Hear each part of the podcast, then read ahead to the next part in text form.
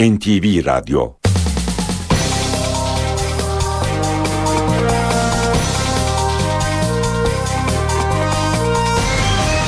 İşe giderken Mutlu sabahlar. Ben Aynur Altunkaş. Bugün 29 Temmuz Pazartesi işe giderken ne karşınızdayız. Saat 9'a kadar Türkiye ve dünya gündemindeki gelişmeleri, gazete manşetlerini, piyasa verilerini, yol ve hava durumlarını aktaracağız. Önce gündemin öne çıkan başlıklarına bakalım.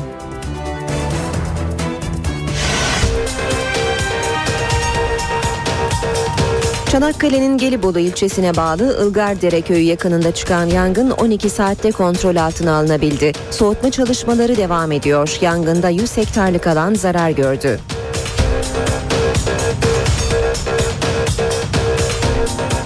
Osmaniye'nin Kadirli ilçesiyle Adana'nın Kozan ilçesinde de orman yangını çıktı. Kadirli'deki yangın sürüyor.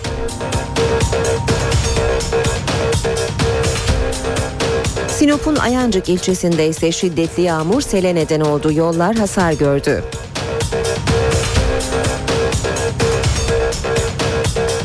...120 kişinin öldüğü Mısır'da sokaklar gergin. Devlet Cumhurbaşkanı Mursi destekçileri sabaha karşı Adeviye Meydanı'ndan askeri istihbarat merkezine doğru yürüyüş başlattı. Ordu yetkilileri askeri binalara yaklaşılırsa güç kullanılır açıklaması yapmıştı.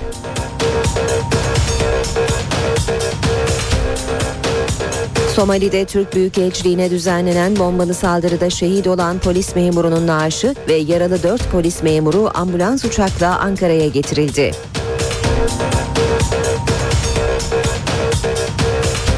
Kuzey Kıbrıs Türk Cumhuriyeti'nde dün erken genel seçim yapıldı. Cumhuriyetçi Türk Partisi oyların %38'ini alarak birinci parti oldu ama iktidar için koalisyona gitmesi gerekecek. Resmi olmayan sonuçlara göre eski başbakan İrsen Küçük meclis dışı kaldı.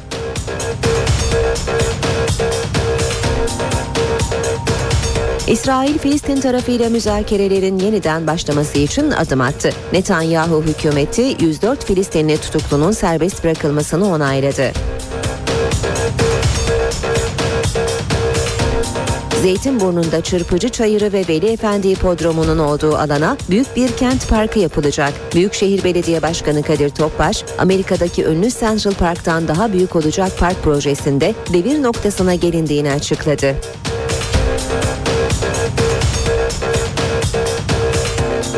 Türkiye 18 yaş altı basketbol milli takımı Avrupa şampiyonu oldu. Finalde Hırvatistan'ı 81-74 yenen milliler tarihinde ilk kez bu başarıyı yakaladı. İşe giderken gazetelerin gündemi.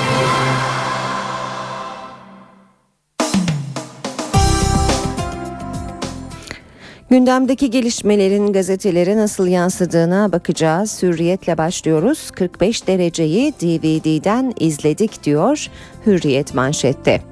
Avrupa İnsan Hakları Mahkemesi yargıcı Işıl Karakaş, Türk polisinin biber gazı atarken silahı 45 derece açıyla değil de düz tutmasını ihlal sayan kararı hükümetin yolladığı savunma kasetini izleyince aldıklarını anlattı. Polisin 2006'da eğik atış yöntemini kullanmadan gaz kapsülüyle ağır yaraladığı Abdullah Yaşa ile ilgili Avrupa İnsan Hakları Mahkemesi kararı o gazı öyle atamazsın anlamına gelir. DVD'den izledik. 13 yaşında çocuk duruyor. Polis direkt ona atıyor. Bunu hakimler görmüyor mu? Hiç alay etmesinler. Avrupa İnsan Hakları Mahkemesi 45 dereceye mi bakıyor diye bakar diyor Işıl Karakaş. Devam edelim Hürriyet gazetesinden yine aktarmaya. Çocukları için o görevi seçti. Somali'deki Türk Büyükelçiliğine yönelik saldırıda şehit düşen Sinan Yılmaz'la yaralı 4 polis memuru dün ambulans uçakla Türkiye'ye getirildi. Şehit polisin Somali'ye 28 Haziran'da Amasya'dan kendi isteğiyle gittiği ortaya çıktı. Başbakan meclis dışı Kıbrıslı seçmen iki yıl aradan sonra oy kullanırken sandıktan koalisyon çıktı. Cumhuriyetçi Türk Partisi %38 oyla birinci parti oldu. İrsen Küçük liderliğindeki Ulusal Birlik Partisi %27 ile ikinci sırada yer alırken Küçük de sürpriz şekilde meclise giremedi. Geçelim Milliyet gazetesine. Milliyet'in manşeti 14 bin maaşı kestik. Sosyal Güvenlik Kurumu'nun ilk kadın başkanından hileli boşanma uyarısı. 5 yılda dul yetim aylığı ile aylığı için hile yapan 14 bin kişiyi yakaladıklarını söyleyen Gökalp kimseye denemesin diyor. Sosyal Güvenlik Kurumu ölen anne baba üzerinden maaş almak için kocasından hileli olarak boşanan kadınlara göz açtırmıyor. Bu konuda asla taviz vermeyeceklerini söyleyen Sosyal Güvenlik Kurumu Başkanı Yadigar Gökalp bu durumdakileri takip ediyoruz. Tespit edince aylıklarını kesiyoruz. Ayrıca o güne kadarki aylıklar geri alınıyor. Kimse anlaşılmaz diye bu yola girmesin uyarısı yaptı. Gelibolu alev alev Çanakkale'nin Gelibolu ilçesine 20 kilometre uzaklıktaki Ilgar Deresi yakınlarındaki ormanlık alanda çıkan yangında ilk belirlemelere göre 100 hektarlık alan e, kül oldu diyor Milliyet gazetesi. Yurt genelinde yangın sonucu zarar gören ormanlık alanında 244 hektarı bulduğu belirtiliyor haberin ayrıntılarında. Mübareğe dönmeyin başlığını görüyoruz yine milliyette. Mısır hükümetinin yeni polis gücü hazırlığı Mursi karşıtlarının da tepkisini çekti. En az 74 kişinin öldüğü olayların ardından yeni polis gücünün devreye sokulacağını açıklayan Mısır İçişleri Bakanı İbrahim'e tepki geldi diyor. Milliyet, Mursi karşıtı kampanyanın en büyük grubu olan Tamarod'un sözcüsü Badr, mübarek dönemindeki gibi eylemcilerin peşine düşülmesini kabul etmeyiz dedi. Devam edelim Sabah gazetesiyle. Ga- Gezi'de amaç kargaşaydı diyor Sabah manşette. Gezi olayına halkın bakışı %51,2'si amaç hükümete karşı kaos dedi. %51,5'i polis görevini yaptı görüşünde. Gezi Parkı eylemleriyle ilgili Polmark tarafından gerçekleştirilen kamuoyu araştırmasının çarpıcı sonuçlar ortaya koyduğunu belirtiyor Sabah. Eylemler için ne düşünüyorsunuz sorusu, sorusuna %51,2'si amaç hükümete karşı kargaşa çıkarmak desteklemiyorum dediği demokratik hak diyenler %33,3'te kaldı. Polis orantısız güç kullandı mı sorusuna %51,5'i polis gerekeni yaptığı yanıtını verdi. Devam edelim Radikal gazetesiyle Radikal'de manşet yeniden doğuyorlar. Cerrahpaşa ve Çapa yerlerinde yenilenecek. Taşınmaları tartışılan İstanbul Üniversitesi'nin iki dev sağlık kurumu tepeden tırnağa değişecek. Kampuslardaki 14 tarihi eser yenilenecek. Projenin maliyeti 1 milyar dolar diyor Radikal haberinde. Akşam gazetesine bakalım. Akşamda maskeli balo diyor manşet. Batı Mısır'daki katliama Gezi Parkı kadar tepki vermedi. Gezi Parkı olaylarında her gün Türkiye'ye dönük sert eleştirilerde bulunan batılı ülkeler ve uluslararası örgütlerin Mısır'da darbeyle yönetime el koyan ordunun katliamları karşısındaki sessizliği en ileri ifadeyle ihtidal çağrısı yapması tepkilere neden oldu demiş. Akşam gazetesi haberin ayrıntılarında. Cumhuriyetle devam edelim. Cumhuriyetin manşeti taraftara da fişleme. Statlarda gezi korkusu yaşayan iktidar dünyada örneği olmayan uygulamaya hazırlanıyor. Futbol Federasyonu 2013-2014 sezonunda elektronik bilet sistemiyle milyonlarca futbol severi fişleyecek. İlk etapta yaklaşık 5 milyon futbol sever e-bilet gerekçesiyle kayıt altına girecek. Başbakanlık ve İçişleri Bakanlığı gezi direnişi sonrası olayların tribünlere sıçramasından çekildi çekindiği için uygulamayı erkene almak istiyor. Uygulama ilk planda Kadıköy Şükrü Saracoğlu ve Türk Telekom Arena statlarında başlatılacak diyor Cumhuriyet Gazetesi haberinde. Devam ediyoruz. Basın özetlerine işe giderken de Haber Türkiye bakalım şimdi de Habertürk'te Suudi Prens kraliyete isyan etti diyor manşet. Suudi Arabistan kraliyet ailesinden Prens Halit rejime bayrak açtı. Suudi Prens Halit bin Ferhan El Saud muhalif İslami ıslah hareketi saflarına katıldığını duyurdu.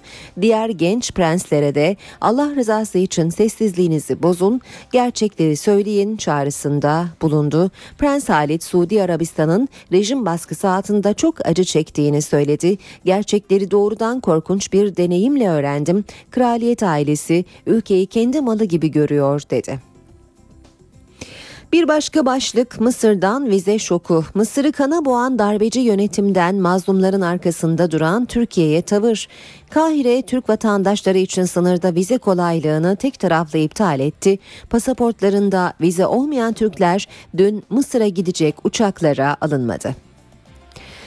Geçelim Zaman Gazetesi'ne. Kahire'de yeni katliam endişesi diyor manşet. Halkın oturma eylemi yaptığı Rabi, Rabiatül Adeviye meydanını kan gölüne çeviren Mısır'daki darbe yönetimi yine katliam tehdidinde bulundu. Müslüman Kardeşler Hareketi yöneticileri ise şiddete başvurmadan seçilmiş Cumhurbaşkanı Mursi'nin askeri müdahaleyle görevden alınmasına yönelik direnişlerini sürdüreceklerini açıkladı.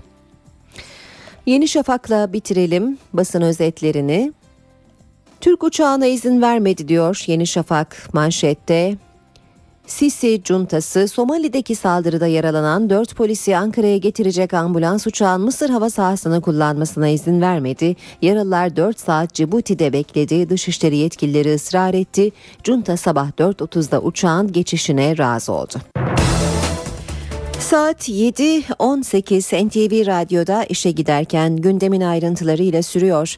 Çanakkale'nin Gelibolu ilçesine bağlı Ilgardere köyü yakınında çıkan yangın kontrol altına alındı. 100 hektarlık alandaki çam ağaçları yandı.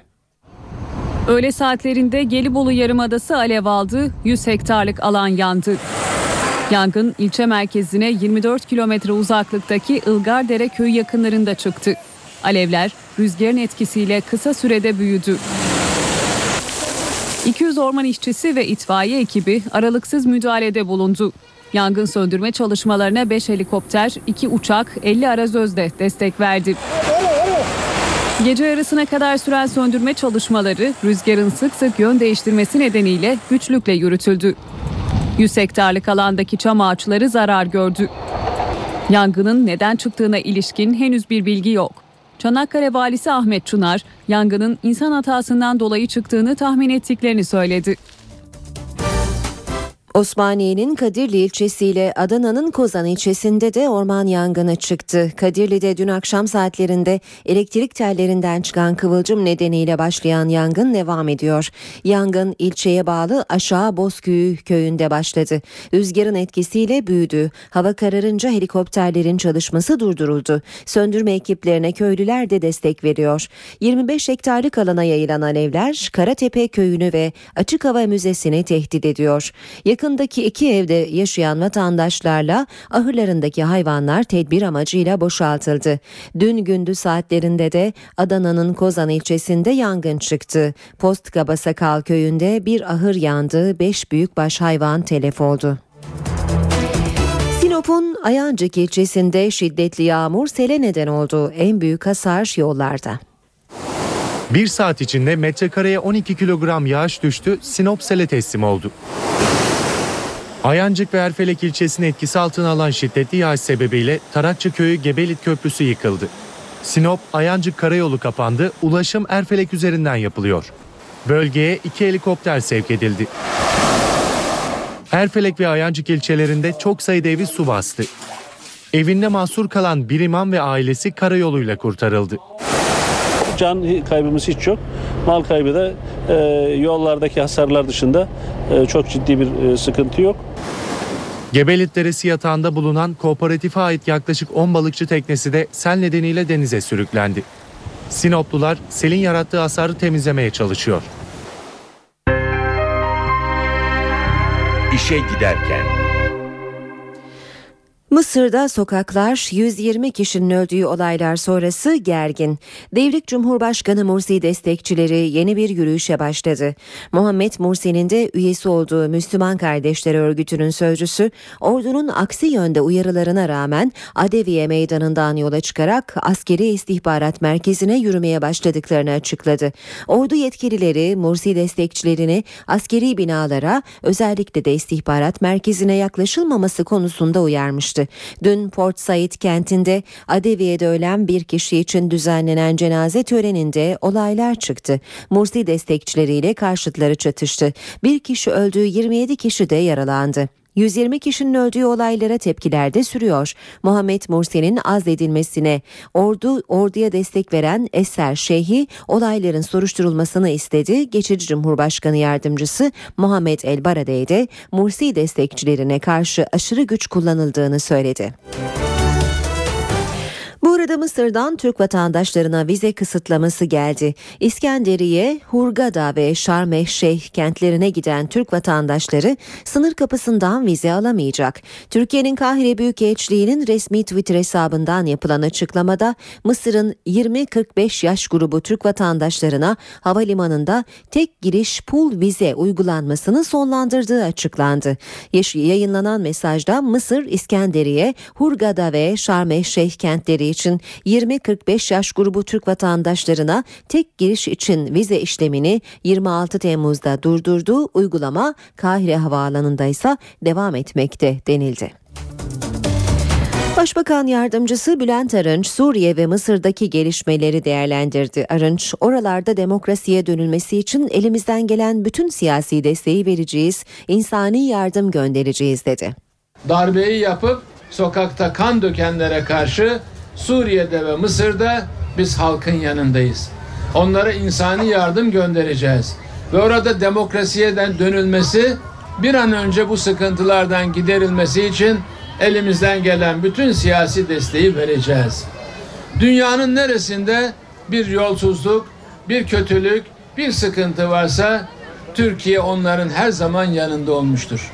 Somali'den ta Haiti'ye kadar ta Endonezya'dan bir başka ülkeye kadar zelzele olduğu zaman, tsunami olduğu zaman, sosyal patlamalar olduğu zaman Türkiye en büyük yardımı götüren ülke olmuştur. Somali'de Türk Büyükelçiliğine düzenlenen bombalı saldırıda şehit olan polis memurunun naaşı ve yaralı 4 polis memuru ambulans uçakla Ankara'ya getirildi. Yaralıların tedavisine Atatürk Eğitim ve Araştırma Hastanesi'nde devam ediliyor. Somali'nin başkenti Mogadishu'daki Türkiye Büyükelçiliğine düzenlenen intihar saldırısında şehit olan polisin naaşı ve 4 yaralı polis memuru ambulans uçakla Ankara'ya getirildi.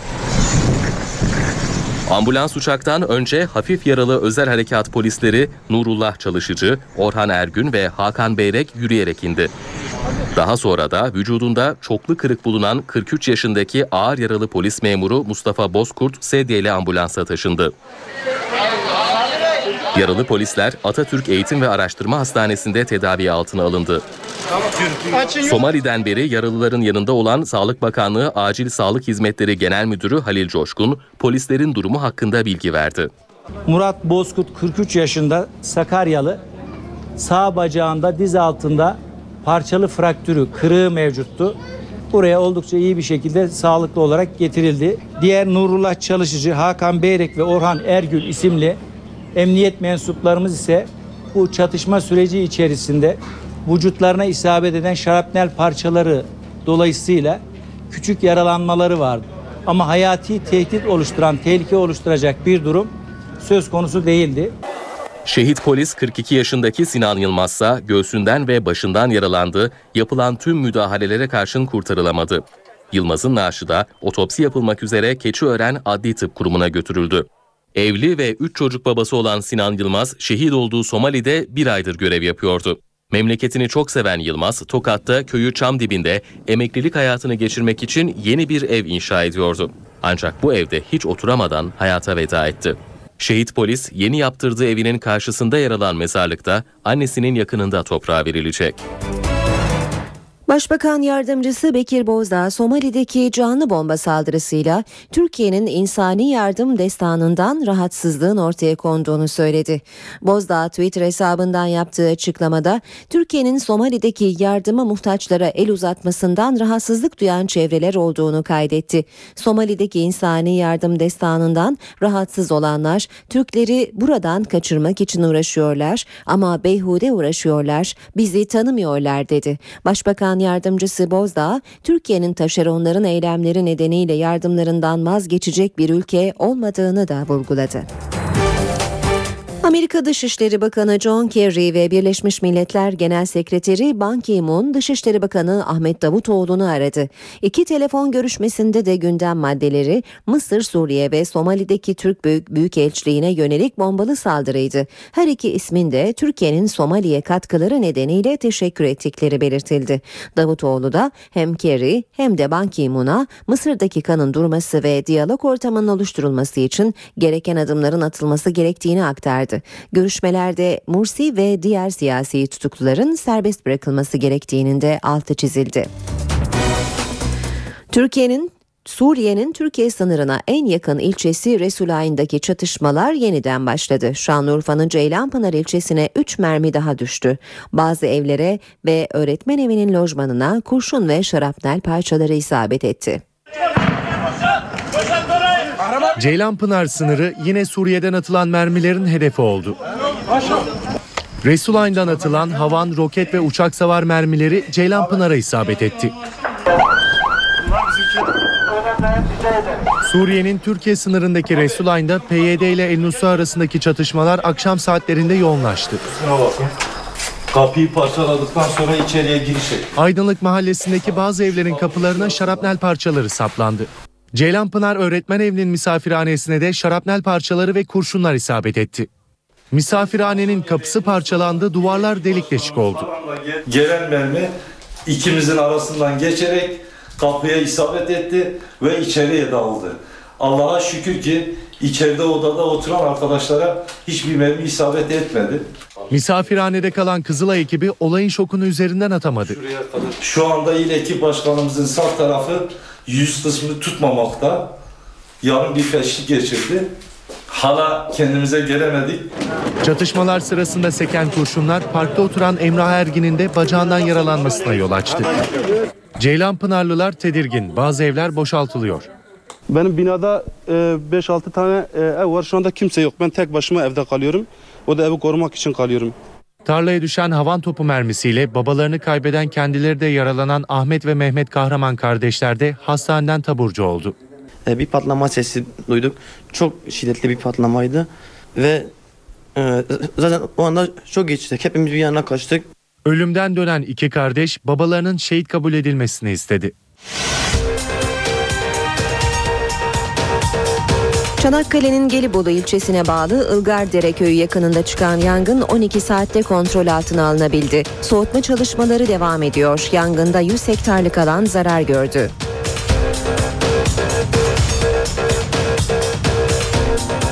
Osmaniye'nin Kadirli ilçesiyle Adana'nın Kozan ilçesinde de orman yangını çıktı. Kadirli'deki yangın sürüyor.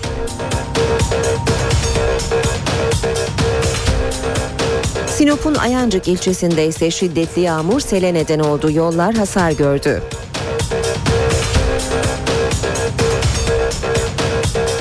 ...120 kişinin öldüğü Mısır'da sokaklar gergin. Devlet Cumhurbaşkanı Mursi destekçileri sabaha karşı Adeviye Meydanı'ndan askeri istihbarat merkezine doğru yürüyüş başlattı. Ordu yetkilileri askeri binalara yaklaşılırsa güç kullanılır açıklaması yapmıştı.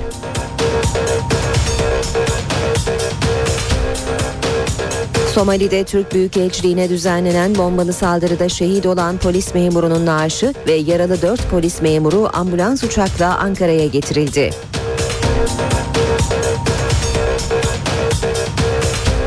Kuzey Kıbrıs Türk Cumhuriyeti'nde dün erken genel seçim yapıldı. Cumhuriyetçi Türk Partisi oyların %38'ini alarak birinci parti oldu ama iktidar için koalisyona gitmesi gerekecek. Resmi olmayan sonuçlara göre eski başbakan İrsen Küçük meclis dışı kaldı.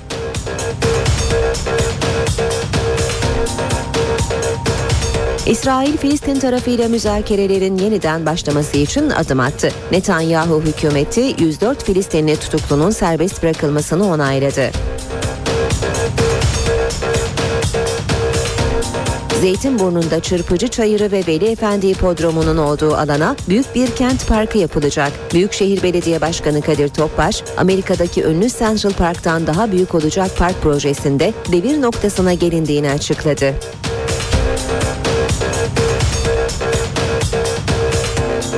Türkiye 18 yaş altı basketbol milli takımı Avrupa şampiyonu oldu. Finalde Hırvatistan'ı 81-74 yenen milliler tarihinde ilk kez bu başarıyı yakaladı. İşe giderken gazetelerin gündemi.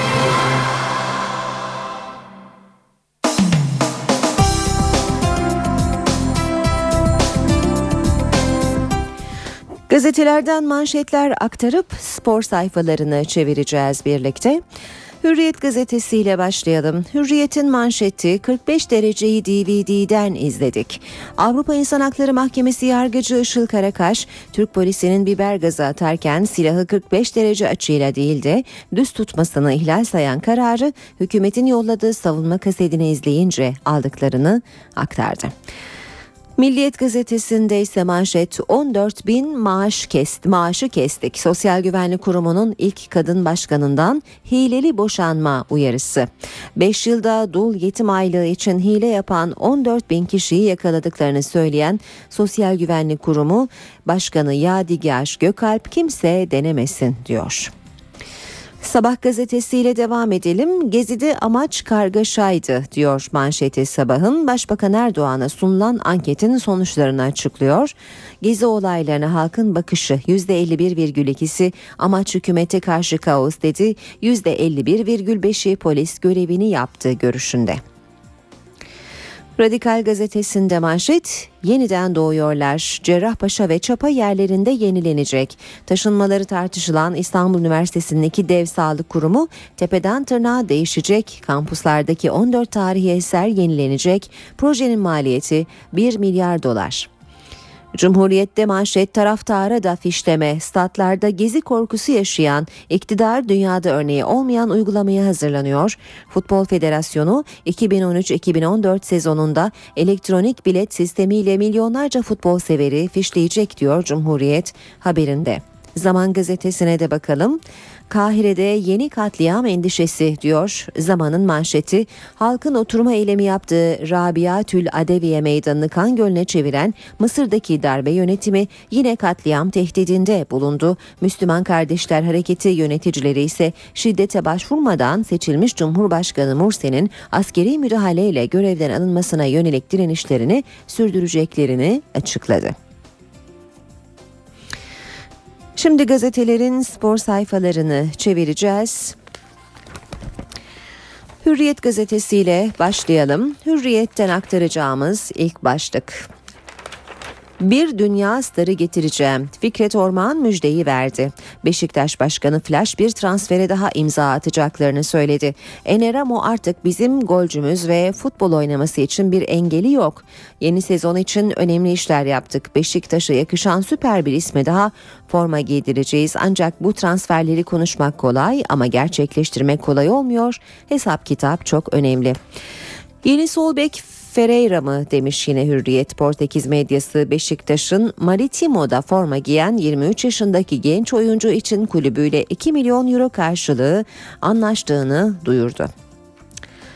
Yine Hürriyet gazetesinden bir başlık Yanal'ın gözü fena korktu. Şampiyonlar Ligi'ndeki rakibi Salzburg'u izleyen Fenerbahçe Teknik Direktörü Avusturya temsilcisinden çekiniyor. İlk iki maçlarında 10 gol attılar. Tecrübeli çalıştırıcı Young Boys faciası yaşanmaması için oyuncularına uyardı. Kimse rakibimizi küçümsememeli diyen Ersun Yanal Avusturya'da ligin başlaması sebebiyle Kırmızı Boğaların kendilerinden daha hazır olduğunu belirterek çok hızlı oynayan ve kolay bir şekilde sonuca giden bir ekip ifadelerini kullandı.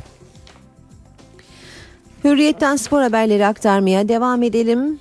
PAOK'a dört dörtlük konaklama Konak Belediyesi kadın futbol takımının hazırlık maçına davet ettiği PAOK paramız yok biz sınıra kadar kendi aracımızla gelelim oradan İzmir'e siz götürüp getirin dedi. Konak Belediye Spor da tamam dedi. Araçlarının sınıra giriş izni olmayan PAOK için gümrük polisleri jest yapıp tampon bölge oluşturdu. Maradona değil aslan çılgınlığı. İtalyan taraftarlar Drogba, Snyder ve Terim'e tezahüratlarla seslendi. Maradona aşkı için İtalya'ya bile sırt çeviren Napolililer hazırlık maçı için gelen Galatasaray'a büyük ilgi gösterdi. Gece yarısına kadar Cimbom'un otelinin önünden ayrılmadılar diyor Hürriyet gazetesi haberinde. Şimdi de İlkay Şeytan radarında. Manchester United İlkay Gündoğan'ı kadrosuna katmak istiyor. David Moyes'in ısrarla istediği Fabregas transferinin neticelenmemesi üzerine Kırmızı Şeytanlar Dortmund'un 22 yaşındaki genç yıldızı için 20 milyon sterlin bonservis bedeli ödemeyi gözden çıkardı demiş Hürriyet haberinde. Milliyet gazetesiyle devam edeceğiz. Milliyet gazetesinden e, aktaralım. İşte Türk gençliği genç erkek basketbol takımımız Avrupa Şampiyonası'nda Hırvatistan'a finalde de şans tanımadı. Bu kategorideki ilk altını aldı. Kenan Sipahi ise turnuvanın MPV'si olmayı başardı. Devam ediyoruz. Yine Milliyet gazetesinden bir başlıkla Mustafa Tata, Trabzonspor'un hocası Mustafa Akçay'la Barcelona'nın Arjantin'i yeni teknik direktörü Tata hem dış görünüşleri hem futbol sistemleri hem de eğitimleriyle birbirlerine şaşılacak derecede benziyorlar. Bir değerlendirme yapmış e, Milliyet gazetesi bu sayfasında. Bir başka başlık ne fark eder ki? Medical Park Antalya Spor Teknik Direktörü Samet Aybaba, sözleşmeniz kaç yıllık sorusuna Türkiye'de imzalar neyin göstergesi ki?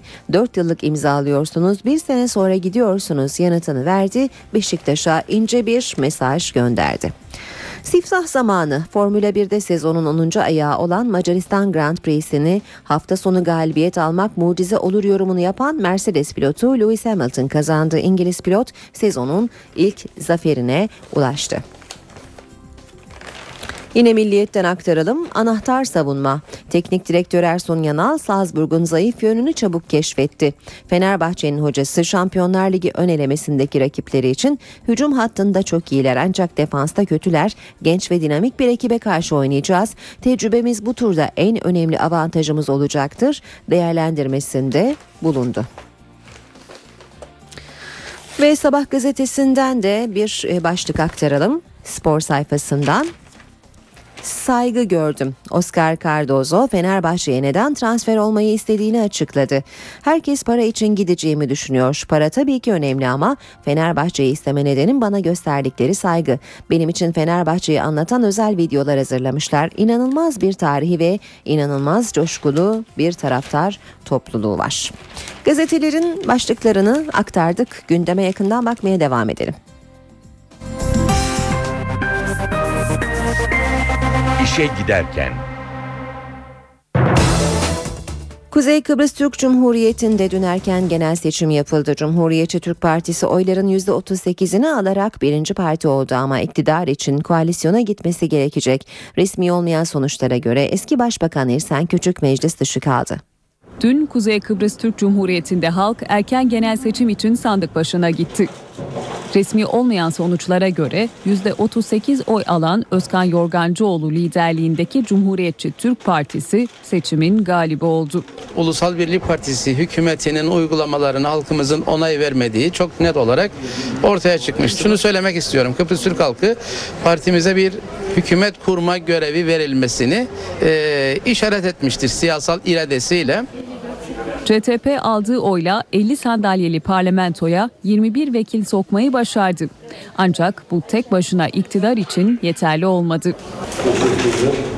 İki ay öncesine kadar iktidarda bulunan İrsen Küçük liderliğindeki Ulusal Birlik Partisi'nin oy oranı ise %27'de kaldı. UBP ikinci sırada yer alarak parlamentoya 14 vekil soktu. Ancak resmi olmayan sonuçlara göre tercih oyları nedeniyle UBP lideri ve eski başbakan İrsen Küçük milletvekili seçilemedi ve parlamento dışı kaldı. Serdar Denktaş liderliğindeki Demokrat Parti'de %23 oy alarak seçimde 3. parti oldu. Denktaş'ın partisi 12 milletvekili çıkardı. Katılım oranının %70 seviyesinde olduğu seçimde %5'lik barajı aşan son parti Toplumcu Demokrasi Partisi oldu. TDP %7 oy alarak parlamentoya 3 milletvekili soktu. Birinci çıkan Merkez Sol CTP'nin hükümet kurabilmek için Merkez Sağ'dan UBP ya da Demokrat Parti ile ortaklık kurması bekleniyor. Bu tür bir koalisyon arayışından sonuç alınmazsa adada hükümet kurma görevi UBP ya da DP'ye de verilebilir. İşe giderken. İçişleri Bakanı Muammer Güler çözüm sürecine Türkiye genelinde %65 destek olduğunu söyledi. Bakan Güler süreci Mardin'deki iftar programında değerlendirdi. Bir çözüm süreci yaşanıyor. Bu çözüm sürecinde en samimi olan taraf hükümetimizdir. Terörün ve şiddetin unsurlarını bu demokrasinin üzerinden eksik bırakmamaya çalışanlar er geç mahcup olacaklardır. Çözüm sürecinde samimiyet göstermeyenler bunun altında kalırlar. Vatandaşımızın bu bölge insanının yüzde doksanının üzerinde bir beraberliği var bu konuda bir onayı var, memnuniyeti var. Bunu biliyoruz. Türkiye genelinde Allah'a çok şükür yüzde 65'lerin üzerinde çıkan bir destek oranı var. Bunun kıymetini bilmeliyiz. Hakkari'de PKK lehine slogan atan grup yol kapattı. Polis molotof kokteyli ve taş atan gruba müdahale etti. Pehlivan mahallesinden çarşı merkezine yürüyüşe geçen yüzleri maskeli grup havai fişek patlatarak yolu trafiğe kapattı. Daha sonra çevre yolunda toplanan yaklaşık 50 kişilik grup ateş yakıp gösteri yaptı. Polis gruba tazikli su ve gaz bombasıyla müdahale etti. Gösterileri ara sokaklarda devam eden grup daha sonra dağıldı. Silopi Emniyet Müdürlüğü'ne Molotov kokteyliyle düzenlenen saldırının zanlıları yakalandı. Saldırı geçen hafta Perşembe günü düzenlenmişti. Silopi Emniyet Müdürlüğü'nün bahçesine Molotov kokteyli ve patlayıcı atılması sonucu şube müdürü yaralanmıştı. Olayın ardından polis bazı adreslere operasyon düzenledi. Saldırıyla ilgisi olduğu iddia edilen 7 kişi gözaltına alındı. Barış ve Demokrasi Partisi eş başkanı Selahattin Demirtaş, Başbakan Erdoğan'ın Uludere'de yakınları ölen aileleri ziyaretini değerlendirdi. Demirtaş, operasyon emrini kendisi vermediyse vur emrini kimin verdiğini biliyor demektir dedi. Barış ve Demokrasi Partisi Genel Başkanı Selahattin Demirtaş, partisinin İstanbul 2. Olağanüstü Kongresi öncesinde soruları yanıtladı. Demirtaş'a Başbakanın vur emrini kendisinin vermediğini söylediği hatırlatıldı. Vur emrini kimin verdiğini adil bir e, yargı soruşturması belirler. E, kendisi öyle diyorsa e, yargının önünü açsınlar. Vur emrini kim verdiğini biliyor demektir o zaman. Uludere'de ölenlerin ailelerinin Başbakan Recep Tayyip Erdoğan'la görüşmekten memnun olduklarını söyleyen Demirtaş, olayın aydınlatılması için hükümetin somut adımlar atması gerekiyor dedi. HDP eş başkanı Kürt halkının Suriye'nin kuzeyinde kendi yönetimini oluşturmaya çalıştığını söyledi. Bugüne kadar Suriye komşumuzdu. 70-80 yıldır Irak komşumuzdu. Bak Bulgaristan Bulgarlar komşumuz. Değil mi? Yunanistan komşumuz. E şimdi Kürdistan komşumuz olacak diye niye feryat çıkarıyorsun? Niye anlatıyorsun? Kongrede BDP İstanbul Milletvekili Sırrı Süreyya Önder de söz aldı. Konuşmasında gezi olaylarına değinen Önder, İstanbul Büyükşehir Belediye Başkanı adaylığı için olumlu sinyal verdi. Gezi demek halkların demokratik kongresi demektir. Biz bu süreçten ders çıkardık. Artık Türkiye'de barışın da toplumsal mücadelenin de nasıl yapılacağı konusunda çok muazzam bir deneyim biriktirdik. Şimdi önümüzde yerel seçimler var. Bu deneyimi yerel seçimlere taşıyacağız. Hep birlikte yoldaşlarımızla beraber. Dün akşam bir kez daha kapatılan Taksim Gezi Parkı yeniden açıldı. Polis yeryüzü iftarları adı altında düzenleneceği duyurulan iftar programı öncesi parka girişlere izin vermedi. Polisin engel olması üzerine aralarında BDP İstanbul Milletvekili Sabahat Tuncel ile İstanbul Bağımsız Milletvekili Levent Tüzel'in de bulunduğu bir grup Gezi Parkı'nın merdivenlerinde oturma eylemi yaptı. Park etrafında güvenlik önlemi alan polis bir süre uyarılar yaptıktan sonra grubu parktan uzaklaştırdı. Polisin Gezi Parkı'na girişlerine izin vermemesi üzerine İstiklal Caddesi girişinde iftar sofrası kuruldu. İftarın ardından slogan atan gruba polis müdahale etti. Gözaltına alınanlar oldu. Gezi Parkı'nı çevreleyen polis ekipleri ise gruplar dağıldıktan sonra parka girişi serbest bıraktı. NTV Radyo Yeni saate başlıyoruz birazdan. Gökhan Abur'la son hava tahminlerini konuşacağız. Önce gündemin başlıklarını hatırlayalım.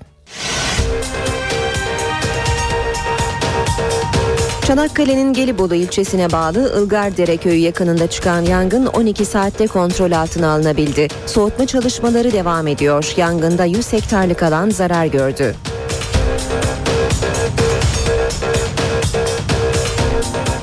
Osmaniye'nin Kadirli ilçesiyle Adana'nın Kozan ilçesinde de orman yangını çıktı. Kadirli'deki yangın sürüyor.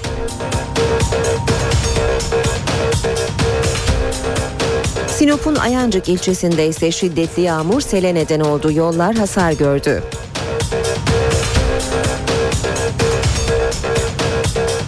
120 kişinin öldüğü Mısır'da sokaklar gergin. Devrik Cumhurbaşkanı Mursi destekçileri sabaha karşı Adeviye Meydanı'ndan askeri istihbarat merkezine doğru yürüyüş başlattı. Ordu yetkilileri askeri binalara yaklaşılırsa güç kullanılır açıklaması yapmıştı.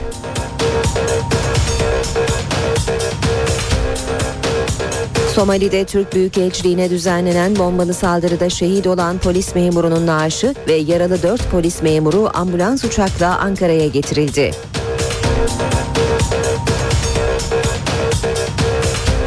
Kuzey Kıbrıs Türk Cumhuriyeti'nde dün erken genel seçim yapıldı. Cumhuriyetçi Türk Partisi oyların %38'ini alarak birinci parti oldu ama iktidar için koalisyona gitmesi gerekecek. Resmi olmayan sonuçlara göre eski başbakan İrsen Küçük meclis dışı kaldı.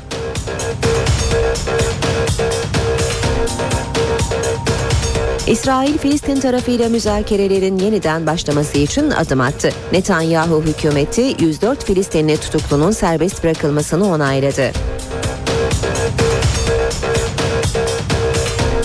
Zeytinburnu'nda Çırpıcı Çayırı ve Veli Efendi Hipodromu'nun olduğu alana büyük bir kent parkı yapılacak. Büyükşehir Belediye Başkanı Kadir Topbaş, Amerika'daki ünlü Central Park'tan daha büyük olacak park projesinde devir noktasına gelindiğini açıkladı.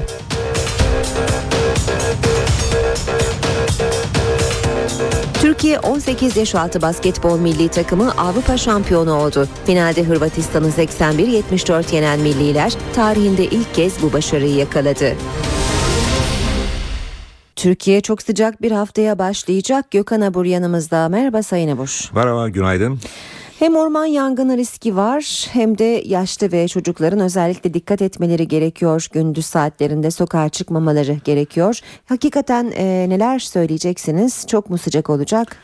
Evet zaten ülkemizin Güney Ege ve Marmara Akdeniz boyunca sıcaklıklar yüksekti. İç kesimlerde yüksek sıcaklıklar vardı. Fakat dünden itibaren Marmara'da da sıcaklıklar yükseldi. Şu an itibariyle Marmara, Ege, Akdeniz ve iç kesimlerde sıcaklıklar yer yer e, mevsim ortalamalarının çok çok üzerine çıkacak. Özellikle yarın ve çarşamba günü ülke düzeyindeki Marmara bunun üzerine öncelikle Marmara'yı söylemek istiyorum.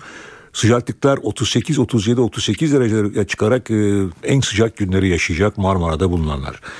Evet şu an itibariyle ülkenin büyük çoğunluğunda yağış yok. Yalnızca Doğu Karadeniz bölgesindeki bulutlanma bölgede kısa süreli yağışlar bırakmaya devam ediyor ki bu yağışların gün içinde zaman zaman özellikle Rize Artvin arasındaki bölgede daha da kuvvetlenmesini bekliyoruz. Yağışlar yarın ve perşembe çarşamba günde bölgedeki etkisini sürdürmeye devam edecek. Rüzgarlar sabah ve akşam saatlerinde çok kuvvetli değil ama öğle saatlerinde yine Marmara bölgesinde sert esmeye devam edecek. Nem oranı çok yüksek değil. E, iç kesimlerde gece gündüz sıcaklık farkı fazla ama gündüz sıcaklıkları da hızlı bir şekilde yükseldi ve Ege'de Akdeniz'de sıcaklıklar yer yer 40 derecelere yaklaşacak ki bunlar gölgedeki sıcaklıklar. İstanbul'da bugün beklediğimiz hava sıcaklığı 31-32 derece. Rüzgar öğle saatlerinde biraz sertleşecek ee, ama bu da biraz da olsa e, nefes almamıza yardımcı olabilecek diyorum. İzmir'de beklediğimiz sıcaklık 34-35 dereceler civarında. Ankara'da yine bugün için sıcaklık 29 ile 30 derece arasında değişecek. Nem oranı, nem oranı oldukça düşük. Özellikle Ege ve Akdeniz'de düşük nemden dolayı ve sıcaklıkların yüksek olması, rüzgarın da çok kuvvetli olmaması orman yangını riskini artırıyor. Günlerdir bunu söylüyoruz. Maalesef hafta sonu yine ülkemizin birçok kesimlerinde, batı kesimlerde ve güneyde yer yer etkili olmak üzere orman yangınları vardı. Yangınlar şu anda kontrol altına alınmış durumda ama her an bir başka bölgede yeni yangın çıkabilir. E, lütfen bölge sakinleri bu bölgede bulunan yetkililer dikkatli ve tedbirli olsunlar. Evet bizlere bekleyen evet. koşullar genellikle böyle sıcak sıcak sıcak sıcak oldukça sıcak bir güne başlıyoruz. Ee, yaz başından bu yana belki de ülkemiz en sıcak günlerini yaşıyor genel genele baktığımız zaman. Genele Sanırım. baktığımız zaman öyle ama Marmara için en sıcak günleri yaşayacak. En azından bu üç gün çok oldukça sıcak. E, çünkü hep şunu söylüyorum hani ülkenin zaten Akdeniz'de, Ege'de, Doğu'da ve Güneydoğu'dası yüksek sıcaklıklar devam ediyordu. Fakat hep İstanbul'da e, göz önüne alıyoruz. İstanbul'da sıcaklıklar yükselmemişse yaz Türkiye genelinde diyoruz. de yaz gelmedi gibi bir gibi algıya kapılıyoruz, algıya kapılıyoruz ama... ama bu İstanbul'da da sıcaklıklar yükseliyor. Özellikle yarına ve çarşamba gününe dikkat edin. Oldukça yüksek evet. değerler var. Teşekkür ediyoruz. Gökhan ben Abur bizimleydi. İşe giderken gazetelerin gündemi.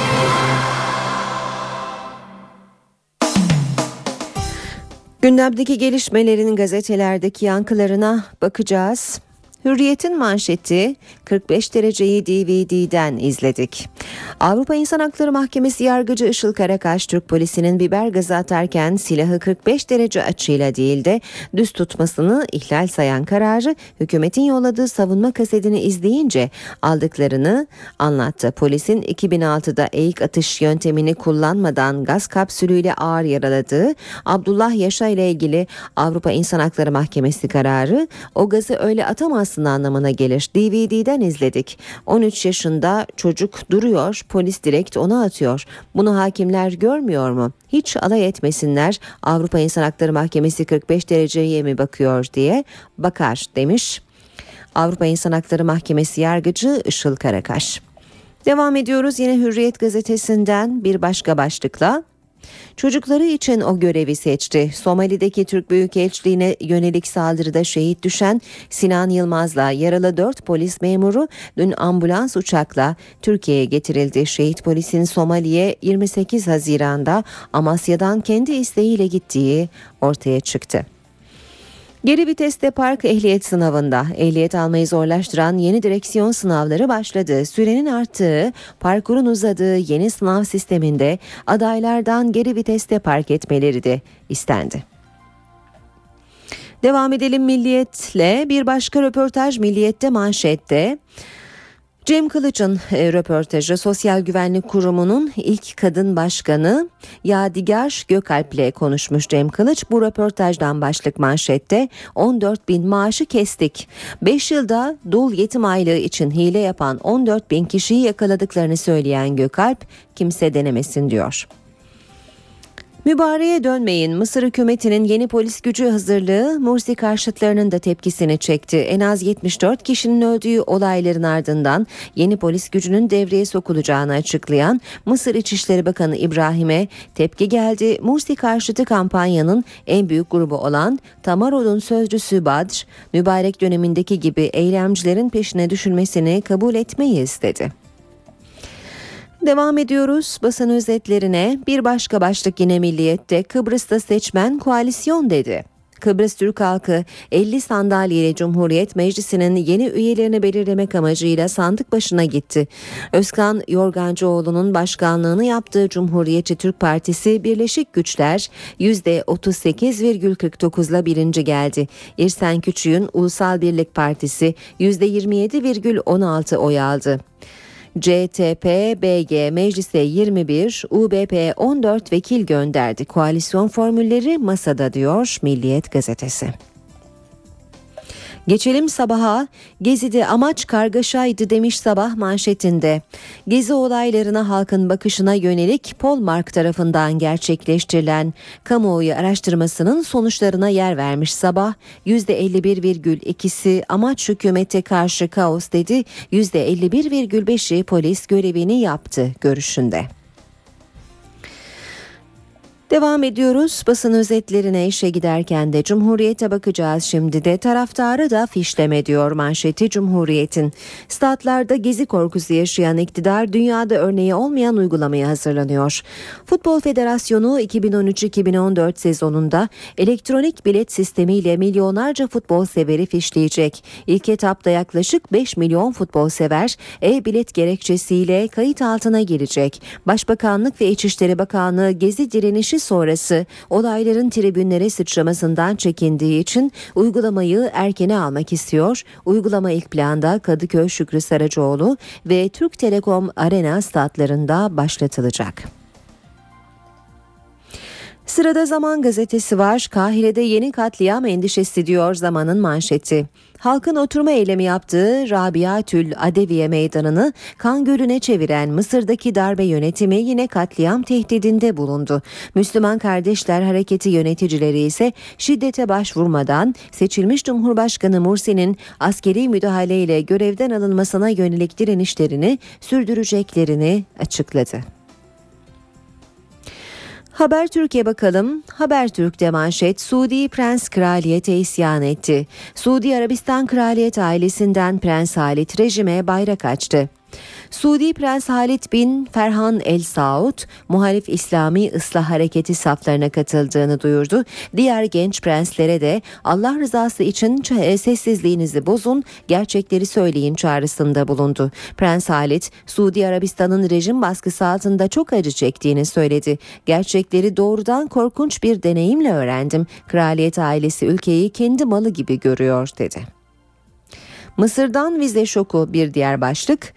Mısır'ı kanı boğan darbeci yönetimden mazlumların arkasında duran Türkiye'ye tavır demiş e, Habertürk. Kahire Türk vatandaşları için sınırda vize kolaylığını tek taraflı iptal etti. Pasaportlarında vize olmayan Türkler dün Mısır'a gidecek uçaklara alınmadı.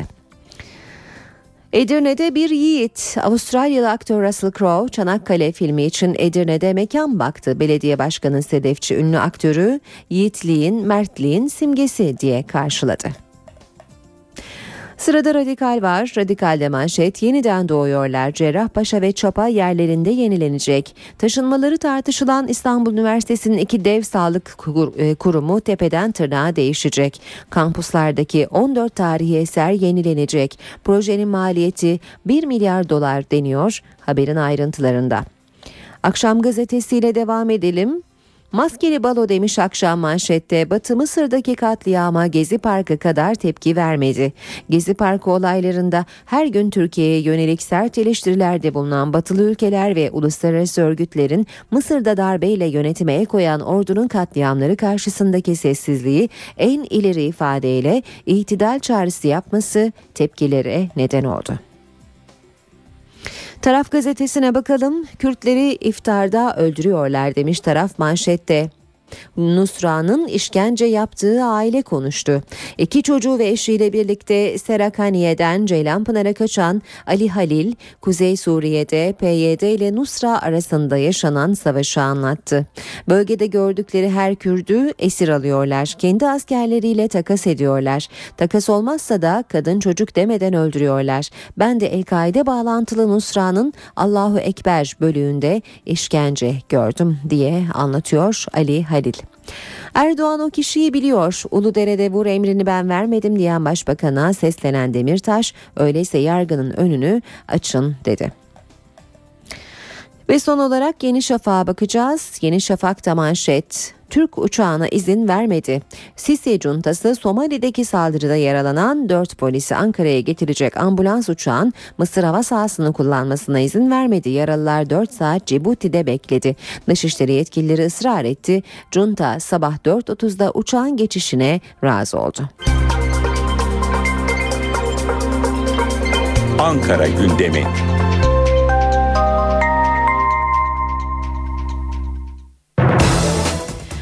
Başkent gündemini bu sabah NTV muhabiri Gökhan Gerçek'ten alacağız. Gökhan günaydın. Günaydın Aylin.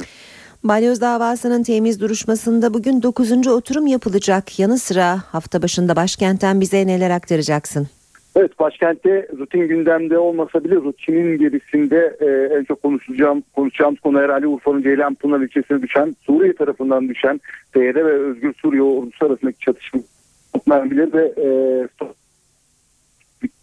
için yönelik kanı bomba saldırısı en çok konuşulacak. E, Balyoz davasıyla başlayalım. Avukatların hem usulü hem de esasa ilişkin itirazları devam ediyor. Bugün 9. oturum gerçekleştirilecek temiz duruşmasının görüldüğü e, 9. Ceza Dairesi'ne polis ya da savcı yerine bir gazete verilerek gündem haline getirilen balyoz davası amaç TSK'nın tavsiyesiyle tavsiyesiydi diyerek başladı söze sanık avukatları ve bu amaçta olmayan delillerin yaratıldığını öne, öne sürdü. E, deliller ve delillerin hukuki olmadığını ortaya koyan bilirkişi raporları ve çelişkileri ortaya koyan ifadelerle savunmalarına e, devam ediyorlar. Bugün 9. oturum yapılacak bireysel savunmalar gerçekleştiriliyor. Bu savunmaların ardından e, dosya incelemeye alınacak ve e, birkaç hafta içerisinde Yargıtay 9. Ceza Dairesi e, Türkiye'nin en önemli davalarından balyoz davasında nihai kararını verecek. E, bunun dışında e, liderlerin başkentte programı görünmüyor. Cumhurbaşkanı Abdullah Gül, Başbakan Erdoğan İstanbul'da e, Egemen Bağış İstanbul'da bir programa katılacak. Bunun dışında başkentte olan programlardan Başbakan Yardımcısı Bekir Bozdağ, Somali'deki Türk Büyükelçi ve binasına yönelik saldırılarda yaralanan polis memurlarını Ankara Eğitim ve Araştırma Hastanesi'ne ziyaret edecek. Yine aynı şekilde e, Ahmet Davutoğlu da akşam saatlerinde e, yaralı polis memurlarını ziyaret edecek aynı hastanede. E, bunun dışında e, ekonomiden bir not var. Saat 11'de e, tüketici güven endeksi açıklanacak. Türkiye İstatistik Kurumu tarafından e, görece hafif bir gündem var ama söylediğimiz gibi e, Ceylanpınar ilçesine düşen havan topları ve e, Somali'deki gelişmeleri yakından takip edeceğiz. Bu konudaki siyasilerden gelen yansımaları an be an sizlerle paylaşacağız aynı. Gökhan Gerçek teşekkür ediyoruz. Kolay gelsin.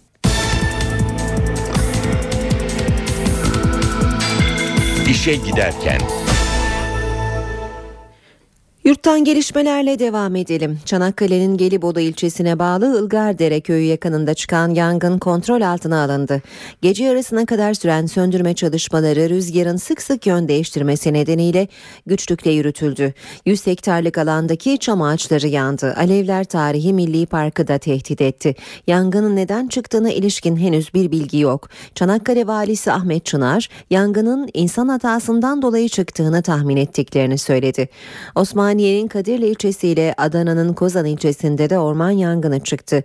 Kadirli'de elektrik tellerinden çıkan kıvılcımların neden olduğu yangın devam ediyor. Sinop'un Ayancık ilçesinde ise şiddetli yağmur sele neden olduğu yollar hasar gördü. Çorum'da 4,5 büyüklüğünde bir deprem oldu. Deprem can ya da mal kaybına yol açmadı. Saat 21.57'de meydana gelen depremin merkez üssünün Kargı ilçesine bağlı Abdullah köyü olduğu belirlendi. Sarsıntı Kargı, Osmancık ve İskilip ilçelerinde de hissedildi. Çıralı sahili için açılan dava Antalyalı köylülerin zaferiyle sonuçlandı. Orman içi dinlenme yeri olarak kiralanan Çıralı sahili yine milli park olarak kalacak. Dünyanın en ünlü sahillerinden biri olan Çıralı'dayız. Burası bir buçuk yıl önce Orman Genel Müdürlüğü tarafından bir şahısa kiralandı mesire alanı olması için. Ancak bu oyunu Çıralı köylüler bozdu. Burada mesire alanı olmaması için eylemler yaptı. Hukuk mücadelesini kazandı ve burası artık karettaların ve sadece turistlerin. Yürütmenin durdurulmasının ardından açılan iki ayrı dava geçtiğimiz günlerde sonuçlandı. Hakimler hem projeyi hem de kiralamaya ilişkin kararı iptal etti. Çıralı sahili artık mesire yeri olarak kullanılamayacak. Ee, bütün dünyanın hakkı var bunda. Türkiye'deki bütün insanlar, bütün çocukların, geleceklerin de hakkı var. Herkesin gelip görmesi gerekir. 3-4 o, bir iki tane holding yerine verip de kapatıp sadece birkaç kişilere hizmet etmesin. Burası hep, hep böyle kalmasını arzu ediyoruz. Çıralı'da karetaları korumakta gönüllülük esasına dayalı. Gönüllüler ve tatilciler karetaların yumurta bıraktıkları yerleri işte bu kafeslerle belirliyorlar. İstanbul'a Central Park geliyor. Projeyi İstanbul Büyükşehir Belediye Başkanı Kadir Topbaş açıkladı. Zeytinburnu'ndaki çırpıcı çayırı ve Veli Efendi Hipodromu'nun olduğu alana İstanbul'un en büyük kent parkı yapılacak. İstanbul'un en büyük kent parkı Zeytinburnu'ndaki Çırpıcı Çayırı'na yapılacak. Burası Zeytinburnu Çırpıcı Çayırı. Yaklaşık 500 bin metrekarelik bir alan. İstanbul'un Central Parkı işte bu bölgeye yapılacak ve 3 milyon insanın hizmetine sunulacak. Kent Park'a planlandığı gibi Veli Efendi Hipodromu da katılırsa kullanılabilir alan 1 milyon metrekareye çıkacak. Bu da parkın Amerika'daki ünlü Central Park'tan daha büyük olacağı anlamına geliyor. İstanbul Büyükşehir Belediye Başkanı Kadir Topbaş, iki yıldır üzerinde çalışılan bu büyük projede devir noktasına gelindiğini açıkladı. Çevre ve Şehircilik Bakanımıza görüştük. Sağ olsun onlar da bir noktada fedakarlık yaptılar. Bize maliyetine vermeyi kabul ettiler. Artık bir devir noktasına kadar geldik. Proje tamamlandığında ulaşım noktalarının yakınlığıyla Avrupa yakasının en önemli parklarından biri haline gelecek. Tokat'ta Kırım Kongo kanamalı ateşi hastalığı şüphesiyle tedavi gören iki kadın öldü. Kene ısırması sonucu rahatsızlanan 68 yaşındaki Firdevs Küçük, Gazi Osman Paşa Üniversitesi Tıp Fakültesi Hastanesi'nde 7 gündür tedavi görüyordu. Aynı hastanede Kırım Kongo kanamalı ateşi şüphesiyle tedavi gören 47 yaşındaki Zeycan Ağat da öldü. Kadının tatil için gittiği Tokat'ın Artova ilçesinde rahatsızlandığı öğrenildi. Musik Piyasalara bakalım. BIST 100 endeksi cuma günü %1,75 düşerek 72.555 puandan kapandı. Borsa İstanbul haftanın tamamında da %4,4 ile 26 borsa içinde en fazla değer kaybeden borsa oldu. Dövizde de yükseliş devam ediyor. Dolar 1.92'nin üzerinde işlem görürken Euro 2.56'ya yakın seyrediyor. Euro dolar paritesi 1.33, dolar yen 98 düzeyinde. Altının onsu 1328 dolar, Kapalı çarşıda külçe altının gramı 83, Cumhuriyet altını 574, çeyrek altın 144 liradan işlem görüyor. Brent petrolün varili 107 dolar. Çanakkale'nin Gelibolu ilçesine bağlı Ilgardere köyü yakınında çıkan yangın 12 saatte kontrol altına alınabildi. Soğutma çalışmaları devam ediyor. Yangında 100 hektarlık alan zarar gördü.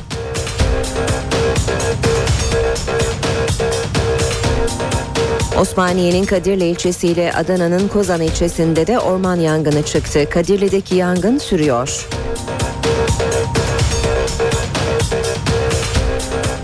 Sinop'un Ayancık ilçesinde ise şiddetli yağmur sele neden oldu. Yollar hasar gördü.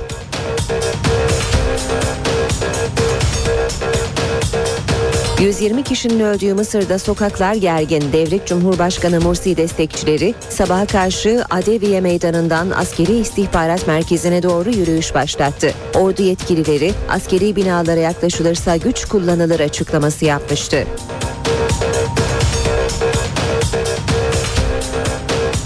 Somali'de Türk Büyükelçiliğine düzenlenen bombalı saldırıda şehit olan polis memurunun naaşı ve yaralı 4 polis memuru ambulans uçakla Ankara'ya getirildi.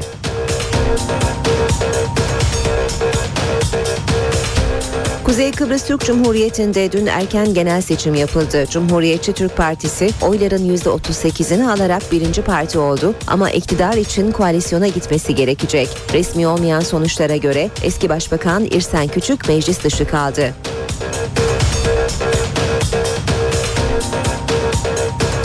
İsrail Filistin tarafıyla müzakerelerin yeniden başlaması için adım attı. Netanyahu hükümeti 104 Filistinli tutuklunun serbest bırakılmasını onayladı.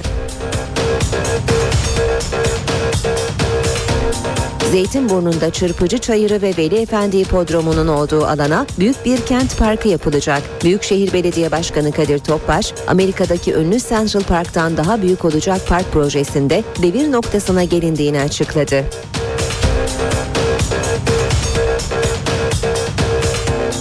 Türkiye 18 yaş altı basketbol milli takımı Avrupa şampiyonu oldu. Finalde Hırvatistan'ı 81-74 yenen milliler tarihinde ilk kez bu başarıyı yakaladı.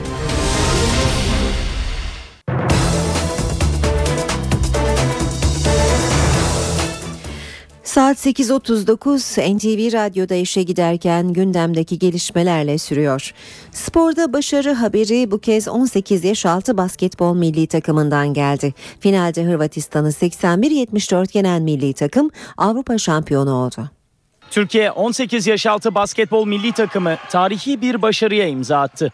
Ay Yıldızlılar finalde Hırvatistan'ı 81-74 yenerek Avrupa şampiyonu oldu. Türkiye Avrupa şampiyonu oluyor. Gençler Avrupa şampiyonu Türkiye oluyor. Maça iyi başlayan taraf Hırvatistan'dı. Reboundlarda oyunun hakimi olan Hırvatlar, Paolo Marinelli ve Marko Arapovic'in skora katkısıyla ilk çeyreği 22-16 önde tamamladı. İkinci çeyrekte kenardan gelen oyuncuların desteğiyle milliler toparlandı. Okben Ulubay ve Berk Demir'in sayılarıyla rakibini yakalayan Ay Yıldızlılar devreyi de 38-37 önde kapatmayı başardı. Üçüncü çeyrekte oyunun hakimi yine Türkiye'ydi. Oyun kurucu Kenan Sipahi'nin önderliğinde hücumda etkili olan milliler farkı 6 sayıya kadar çıkardı ve son bölüme 61-55 önde girdi. Egemen Güven pot altında top istedi. Kenan onu gönderdi birebir oynayacak. Köşeyi buldu. Şimdi Kartal Özmızrak 3 sayılık atışı isabetli. Dördüncü periyodun başında iki takım da sayı üretmekte zorlandı.